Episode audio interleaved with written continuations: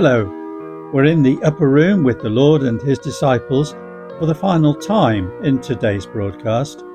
This is your Bible study program, Search for Truth, with your Bible teacher, Brian Johnston. Shortly, we'll hear the final talk in this series called No Room for Doubt. And this time we join Jesus in prayer. So Brian's called this upper room scene the prayer room.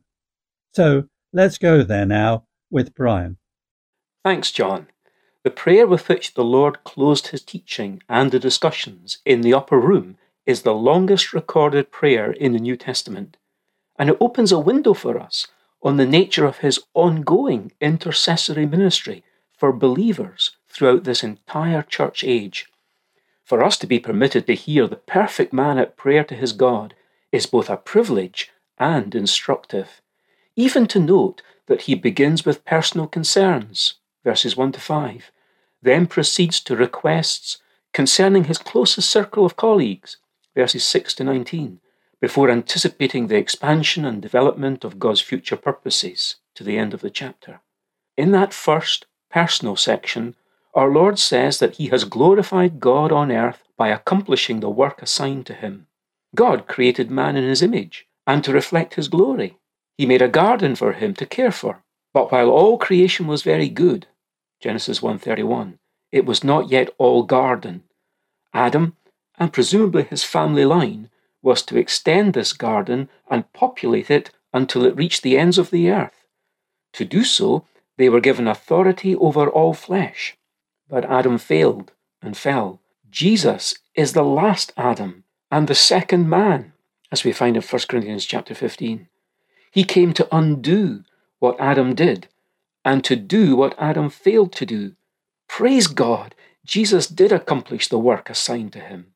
Now, the authority on earth that the first man Adam lost will be regained by the second man and last Adam, Jesus Christ.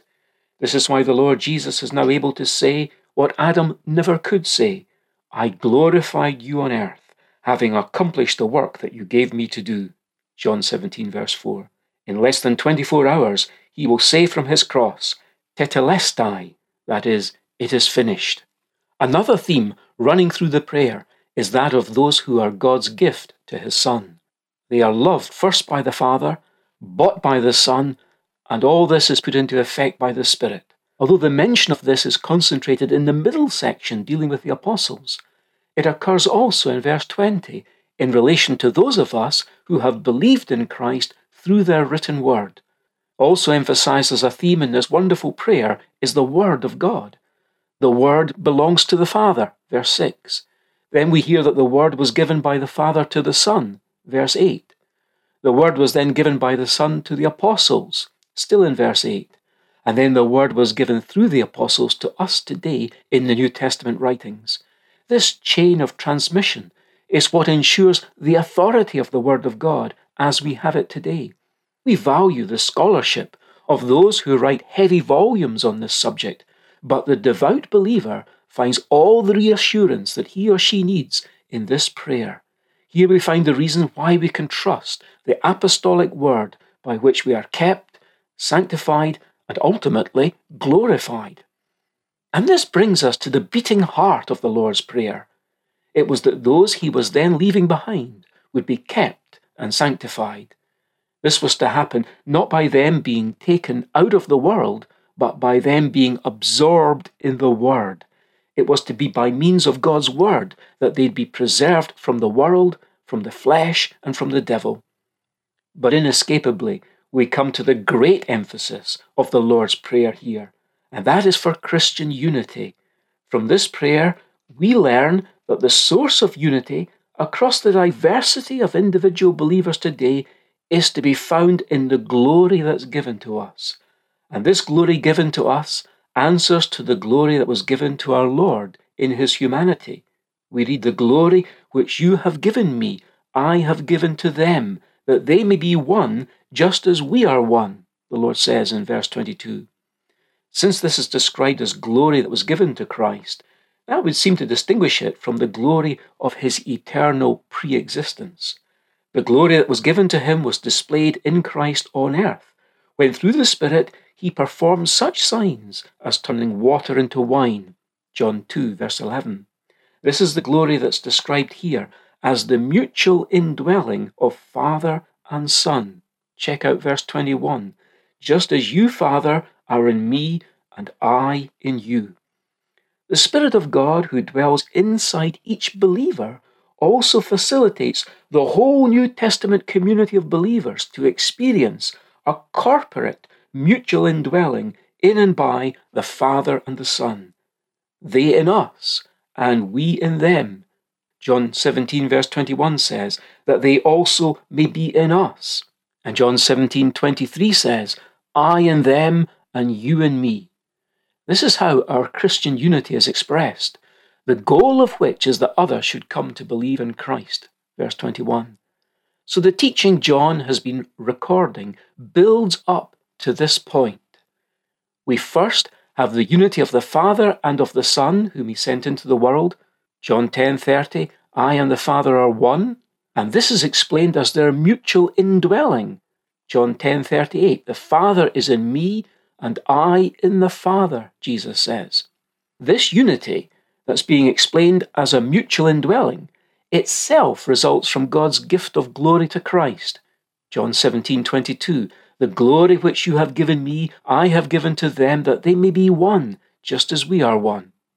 In the case of Christ, this glory of God was displayed in the incarnation at times and places such as Cana when by the Spirit he performed his mighty signs. It was then further given by Christ to his own John 17, verse 22 The glory which you have given me, I have given to them. When given to us, it becomes likewise the basis for our Christian unity.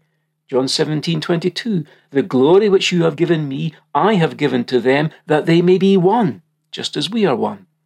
Our Christian unity is then explained in similar terms to theirs, as being our corporate, mutual indwelling in and by the persons of the Godhead. In other words, they in us and we in them. John 17:21 says that they also may be in us. And John 17:23 says, I in them and you in me. And so we recall that this is patterned on the unity of the Godhead persons themselves, which we saw at the first is also explained as their mutual indwelling. This becomes possible when believers are sanctified in the word of truth. This is the present glory of God's house, his temple, his habitation in the Spirit who came at Pentecost. What we're saying is this the same Spirit that came upon Jesus also descended to be in us at Pentecost. The Spirit of glory communicates the glory of God, in the Lord's own case and in ours. This is the glory of the spiritual house today, when the Spirit descended to take up his residence. Acts chapter 2 and Ephesians 2, verse 22. It's the glory that brings about the unity Jesus prays for here in John chapter 17, where it's further revealed as being our corporate mutual indwelling in and by the Father and Son through the Spirit. These three gifts contained in this prayer first, the Father's gift of believers to his Son, second, the gift of God's Word in its chain of transmission down to us in our Bibles, and third, the gift of glory that brings about Christian unity. As we've seen, this is a unity that finds both its analogy and its pattern of expression in the mutually indwelling relationship of Father and Son. In closing his prayer, our Lord earnestly desires that those who are now his should see his glory. Verse 24. Perhaps we think back to Joseph wanting his whole family to come to see his compensating glory in Egypt. King David in the Psalms spoke about seeing God's glory in the sanctuary, Psalm 63. Could it be that the answer to this request of our Lord begins now in the holies in heaven above, as God's worshipping people enter together and see the Lord? A Christian hymn says, gazing on the Lord in glory while our hearts in worship bow. Of course, its fullest realization will be in eternity. But for now, we must exit the prayer room and so conclude our series of studies from the upper room. It truly is a room that removes all doubt.